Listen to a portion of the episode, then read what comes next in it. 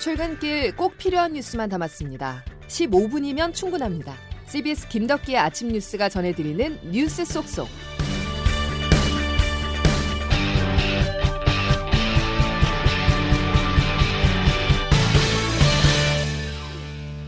여러분 안녕하십니까? 4월 15일 김덕기 아침 뉴스입니다. 다시 일상을 멈춰야 하는 상황이 다가오고 있습니다. 주말 휴일 검사 건수 감소 효과가 사라지자 확진자가 다시 증가했는데요. 최근 3주간 수요일 확진자 수를 보면은 500명대, 600명대, 700명대를 기록했습니다. 매주 앞자리 단위가 바뀌고 있을 만큼 확산세가 심상치가 않은데요. 정부는 이번 한 주간을 추이를 더 지켜보면서 사회적 거리두기 단계 격상을 고민한다는 방침입니다. 권덕철 중앙재난안전대책본부 1차장의 말 들어보시죠. 방역조치 강화의 노력은 적어도 일주일 후에 그 결과가 나타날 텐데 확진자 수는 이미 700명을 넘어서고 있습니다. 운영시간 제한 강화는 물론 거리두기 단계 상향까지도 고민해야 하는 상황입니다. 자, 이처럼 4차 유행이 초입 단계에 접어들었지만 코로나19 백신 계획은 그야말로 안개 속입니다. 자고 일어나면 백신 관련 악재가 하나씩 터지고 있는데요. 현재 우리나라에는 아스트라제네카와 화이자 백신 두 종류밖에 들어와 있지 않습니다. 상반기 안에 얀센 백신이 도입되면은 보다 안정적으로 백신 공급이 이뤄질 수 있었지만 희귀혈전증 우려로 이마저도 쉽지가 않은데요. 하지만 정부는 일단 얀센의 국내 도입 계획에 변경이 없다고 밝혔습니다. 정부의 입장 황영찬 기자가 취재했습니다. 미국에서 얀센 백신을 접종한 뒤 혈전이 발생한 사례가 확인되면서 미 보건당국이 사용 중단을 권고했습니다. 현재까지 미국에선 얀센 백신 약 700만 회분이 접종됐는데 6건의 심각한 혈전이 발견됐고 이 중 1명이 숨졌습니다. 미국 식품의약국은 얀센 백신에서 나타난 혈전 문제가 아스트라제네카 백신과 매우 유사하다고 밝혔습니다. 미국은 혈전 발생 사례를 검토한 뒤 얀센 백신의 접종 여부를 결정할 예정입니다. 우리 정부는 미국의 결정 과정을 예의주시하며 백신의 안전성을 검토하기로 했습니다. 범정부 백신 도입 테스크포스 배경아 총괄팀장입니다. 그 얀센 백신의 미국 접종 중단 계획과 관련해서 질병관리청과 지속적으로 이 부분에 대해서 모니터링하면서 안전성에 대해서 점검해 나갈 계획입니다. 다만 2분기에 예정된 얀센 백신의 도입은 일단 계획대로 추진할 방침입니다. CBS 뉴스 화영찬입니다. 화이자와 모더나 백신 6억 회분이 있다. 조 바이든 미국 대통령이 얀센 백신이 필요 없다면서 밝힌 말입니다. 어찌 보면 부러우면서도 한편으로는 섬뜩한 말이 아닐 수 없습니다. 전 세계적으로 백신이 부족한 상황에서 미국이 사실상 백신을 싹쓸이했다는 말이 되겠죠. 얀센과 아스트라제네카는 부작용이 화이자와 모더나는 물량 부족이 우리의 집단 면역 형성에 발목을 잡고 있습니다. 이어서 조태인 기자입니다. 얀센 백신은 평균 예방 효과가 66%로 다른 백신에 비해 효과는 낮지만 2회 접종이 아닌 1회 접종이 가능해 게임 체인저로 기대를 모았던 상황. 또 아스트라제네카 백신을 대체할 후보로도 꼽혔습니다. 그런데 아스트라제네카 백신에 이어 얀센 백신마저 안전성 문제가 제기되면서 우리 정부의 목표였던 11월 집단 면역이 다시 난관에 봉착했습니다. 엎친 데 덮친 격으로 모더나는 7월 말까지 2억 회분을 미국에 공급할 계획이라며 자국 내 공급을 우선하겠다고 밝혔습니다. 모더나는 올 초까지만 해도 5월 한국에 공급하겠다는 계획을 밝혔지만 얀센 백신 접종 중단 등의 여파로 모더나 백신에 대한 미국 내 수요가 급증할 경우 다른 국가에 대한 공급 지연이 나타날 수 있습니다. 또 EU 회원국인 덴마크는 전 세계에서 최초로 아스트라제네카 백신의 접종을 재개하지 않기로 했습니다. 국제사회에서 상대적으로 검증된 화이자나 모더나 등에 대한 수급 경쟁은 더욱 치열해질 것으로 예상됩니다. 정부는 상반기 내 국민 1,200만 명에게 1차 접종을 시행할 계획이었지만 백신 안전성에 대한 불안감에 수급 상황도 불안정해지면서 11월 집단 면역 달성은 사실상 어려울 것이란 전망이 나옵니다. CBS 뉴스 조태임입니다. 다음 소식입니다. 어제 하루 종일 주한 일본 대사관 앞은 시끄러웠습니다. 이른 아침부터 시민들과 단체들은 일본 정부의 방사능 오염수 해양 방출 결정을 규탄했는데요. 전국 지자체들도 비판을 하는 가운데 바다를 삶의 터전으로 삼고 살아가는 어민들이 특히 분노하고 있습니다. CBS 경남 방송 이형탁 기자가 어민들의 목소리를 들어봤습니다. 경남 창원시 마산하포구의 원전항. 어민들이 이른 아침부터 조업 준비에 분주한데 얼굴엔 근심이 가득합니다. 일본이 우리 정부와 아무런 협의 없이 후쿠시마 원전 오염수 방류를 결정했기 때문입니다. 어민들은 오염된 바다에서 잡은 수산물을 누가 먹겠냐면서 일본 총리가 먼저 먹어보라며 분노를 쏟아냈습니다. 이들이 먹어보고 물에 뿌려야지. 일본 국민들이고 한국 국민을 지기려 그지 마고 홍합 이런 거 하는 양식 하는 사람들 다 먹고 사는 사람이 많은데 전부 다 피해가 크지. 대한민국 국민을 무시하는 게지. 무시하고. 어민뿐만 아닙니다. 어민들이 잡은 수산물을 파는 상인들도 가뜩이나 어려운 경제 상황에 찬물을 끼얹은 결정이라며 반발했습니다. 뭐 때도 걱정이고 이, 이거 정부에서는 뭐 가만히 있는 거 같고 어, 우리는 어찌 될지는 모르는데 우리가 뭐 전국의 어류 양식 생산량 1위를 차지하고 있는 경남 수산업계는 수산물 안전에 대한 부정적 인식으로 국내 소비가 크게 줄 것으로 우려했습니다. 마산수협 관계자입니다. 판매할 일본 제품이라 누가 사겠습니까? 이는 아무도 안 사지.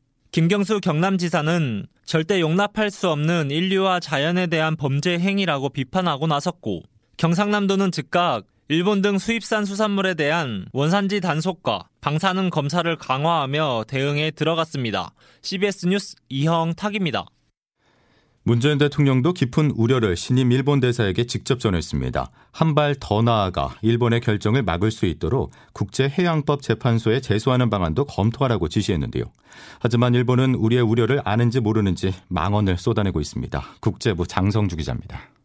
후쿠시마 원전의 방사능 오염수를 처리수라고 부르는 일본은 해양 방류를 정당화하고 있습니다. 아소다로 부총리는 중국이나 한국이 바다에 방출하는 것보다 농도가 낮으니까 마셔도 별 문제가 없다고 말했습니다. 그러면서 방류를 더 빨리 결정했으면 좋았을 것이라고 아쉬워했습니다. 일본 정부의 대변인인 가토 가스노부 관방장관도 중국과 한국, 대만 등 문제를 제기한 국가를 물고 늘어졌습니다. 전 세계의 원자력 시설에서 국제 기준에 따라 삼중수소가 포함된 방사능 물질을 해양에 배출하고 있다는 주장입니다. 일본 언론들도 이런 정치인들의 주장에 일본 정부의 통계 자료를 더한 뒤 똑같이 되풀이하고 있습니다. 극우 보수 성향의 상케이는 일본 정부 고위 관료가 중국과 한국 따위에는 비판을 듣고 싶지 않다고 말했다고 보도했습니다. 일본 부흥청은 삼중수소의 캐릭터를 만들어 건강에 해가 없다면서 물타기식 홍보를 하고 있습니다. CBS 뉴스 장성주입니다. 16개월 입양아 정인양 사건에 대해서 검찰이 양모에게 법정 최고형인 사형을 구형했습니다. 양모는 잘못을 호소하면서도 살인 혐의는 부인했습니다. 조은정 기자의 보도입니다. 어제 서울 남부지법 형사합의 13부 심리로 열린 정인이 양부모에 대한 결심 공판에서 검찰이 양모인 장모 씨에게 법정 최고형인 사형을 구형했습니다. 학대 행위를 방관한 양부 안모 씨에게는 징역 7년 6개월을 구형했습니다. 검찰은 장 씨에게 살인의 미필적 고의가 있다고 판단했습니다. 이미 심각한 폭행으로 복부가 손상된 아이의 배를 사망 당일에 또다시 강하게 밟아 치명상을 가했고 이를 방치해 16개월 된 어린아이를 죽음에 이르게 했다는 겁니다. 검찰은 피해 아이가 입양 초기부터 귀찮은 존재가 돼 8개월 동안 집안에서 수시로 방치됐고 어린 몸으로는 감당할 수 없는 수준의 폭행을 당했다며 엄정한 법의 심판을 요구했습니다. 어제 재판에서는 양모가 경찰에 거짓 진술을 한 뒤 남편을 통해 증거가 남아있는지 확인했다는 정황이 메신저 대화 내용에서 확인됐습니다. 장 씨는 남편에게 차량 블랙박스 영상을 확인시킨 뒤 이게 무슨 고생이냐며 짜증을 내는 모습도 보였습니다. 최후 진술에 나선 장 씨는 미안하다면서도 지속해서 아이를 미워하거나 잘못되기를 바란 적은 없다고 말했습니다. 법원은 다음 달 14일 공판을 열어 이들의 형을 선고할 예정입니다. CBS 뉴스 조은정입니다. 교무부장인 아버지가 빼돌린 다반을 보고 시험을 친 혐의로 1심에서 징역 1년 6개월에 집행유예 3년의 선고를 받았던 숙명 여고 쌍둥이 자매들은 어제 열린 항소심 재판에서도 무죄를 주장했습니다. 이들 자매 변호인은 어제 서울중앙지법에서 열린 항소심 첫 공판에서 다반지 유출 증거가 없다면서 무죄를 주장했습니다. 쌍둥이 자매 중 동생은 법정 출석 과정에서 질문하는 기자를 향해서 손가락 욕을 하면서 취재에 반감을 드러내기도 했습니다. 더불어민주당이 4.7 재보궐선거 참패 늪에서 벗어나지 못하고 있습니다. 패배의 원인을 조국 사태로 꼽았지만 당원들의 반발이 만만치가 않은데요. 점차 여권에서 큰 영향력을 행사하는 열성 당원들에게 이목이 쏠리면서 민주당의 쇄신 방향도 어디로 흐를지 관심입니다. 보도에 김광일 기자입니다. 불을 붙인 건 민주당 내 20, 30대 초선 의원들이었습니다. 지난 9일 뒤늦은 반성문 발표하면서 조국 전 장관을 콕 집어 거론했습니다. 조국 전 장관이 검찰개혁의 대명사라고 생각했습니다. 밀리면 안 된다 생각했습니다. 하지만 그 과정상에서 수많은 국민들이 분노하고 그동안 여권에서 조국 두 글자가 거의 금기어였던 점 감안하면 아주 이례적인 성명이었습니다. 그러자 반발이 거셌습니다.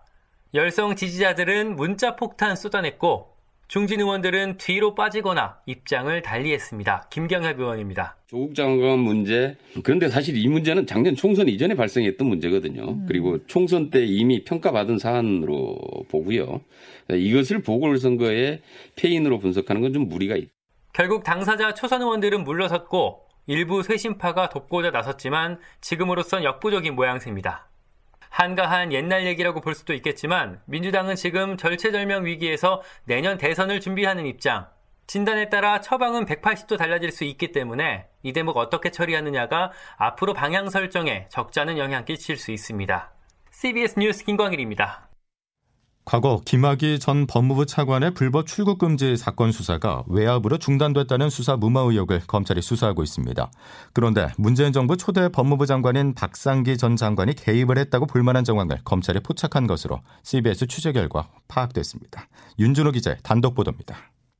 김학의 전 법무부 차관의 불법 출국 금지 의혹을 수사 중인 수원지검은 최근 관련자들을 잇따라 소환 조사했습니다. 이 과정에서 수원지검은 2019년 6월 박상기 당시 법무부 장관이 안양지청의 수사 중단에 직간접적으로 관여했다고 의심할 만한 진술을 확보한 것으로 CBS 취재 결과 파악됐습니다. 관련자 진술 등에 따르면 당시 안양지청이 법무부 직원들을 상대로 불법 출금 의혹을 조사하고 있다는 보고를 받자 박 전 장관이 윤대진 당시 검찰국장에게 강하게 항의했다는 겁니다. 비슷한 시기 윤 국장은 안양지청에 항의성 전화를 한 것으로 전해졌습니다. 이로부터 얼마 지나지 않은 2019년 7월 9일 안양지청은 불법 출금 의혹 수사는 더 이상 진행하지 않은 채 사건을 종결했습니다. 현재 수원지검 수사팀은 이 같은 수사 중단 과정의 시발점이 박 전 장관은 아니었는지 의심하고 있습니다. 수사팀은 지난 2월 윤 국장을 불러 외압 의혹 전반을 캐묻는 한편 박 전 장관의 소환 여부도 검토 중인 것으로 알려졌습니다. CBS는 박 전 장관의 입장을 듣고자 수차례 연락을 취했지만 닿지 않았고 윤 검사장은 수사 중단 외압 의혹에 전혀 사실과 다르다며 선을 그었습니다. CBS 뉴스 윤준호입니다. 공직자가 직무상 권한을 남용해 사적 이익을 추구하는 것을 막는 이해충돌 방지법이 8년 논의 끝에 어제 국회 정무위 법안 심사 소위를 통과했습니다. 법제화의 첫 관문을 넘은 것입니다. 하지만 이번에 땅 투기 의혹이 제기된 LH 전현직 직원들에 대한 소급 적용은 불가능하고 국회의원들에 대한 구체적 제재 방안은 국회법에서 따로 다루기로 하면서 논란이 예상됩니다. 김덕기 아침 뉴스 여러분 함께하고 계십니다. 이제 기상청 연결해서 오늘 날씨 알아보겠습니다. 김수진 기상 리포터 전해주시죠. 네, 땡땡게 찾아온 꽃샘 추위 오늘 아침까지는 잘 견디셔야겠습니다. 오늘 청송과 해남, 봉화, 장수, 임실, 제천 등 산간과 내륙 일부 지역은 아침 기온이 영하권으로 떨어졌고요. 그밖에 대부분 지역에서도 평년 기온을 밑도는 차가운 날씨로 출발하고 있습니다. 다행히 오늘 한낮 기온은 쑥쑥 오르면서 다시 포근한 봄 날씨를 되찾겠고 낮부터 내륙 곳곳에 내려진 한파특보도 모두 해제되겠습니다. 오늘 서울과 대구의 한낮 기온 18도까지 오르겠고 춘천, 대전, 광주 19도의 분포로 기온으로 어제보다 2도에서 5도가량 더 높겠습니다. 다만 그만큼 일교차가 무척 클 것으로 보여서 오늘도 옷차림 세심하게 신경을 쓰시는 것이 좋겠고요. 또 오늘 아침까지 내륙을 중심으로 안개가 짙게 끼는 곳이 있어서 이 점도 유의하셔야겠습니다. 그 밖에는 오늘도 전국이 대체로 맑겠습니다만 낮 동안 가끔 구름만이 끼겠고 내일은 새벽부터 오후 사이 제주와 전남을 제외한 전국 대부분 지역으로 비가 오락가락 이어지겠습니다. 그리고 오늘도 공기질은 계속 좋겠습니다만 내일은 이 비구름들 뒤로 황사가 따라 들어오면서 내일 오후에 대부분 지역에 영향을 줄 가능성이 있기 때문에 이후 발표되는 대기 정보를 꼭 참고하시는 것이 좋겠습니다. 서울 현재 기온 7도 습도는 81%입니다. 지금까지 날씨였습니다. 김민수 검사를 사칭해 20대 취업준비생을 죽음으로 내몰았던 전화기 속 주인공이 어제 경찰에 붙잡혔습니다. 그런데요, 지난해 전국 단위로 하루 평균 87건, 금액으로는 19억 원가량의 보이스피싱이 매일 발생한다는 사실 알고 계셨습니까? 그만큼 우리 주변의 가장 흔한 범죄가 바로 보이스피싱인데요. 얼굴 없는 김민수 검사는 붙잡혔지만 여전히 다른 이름의 전화가 시민들을 노리고 있습니다. 시민들의 경각심이 필요합니다. 자, 목요일 김덕기 아침 뉴스는 여기까지입니다. 고맙습니다.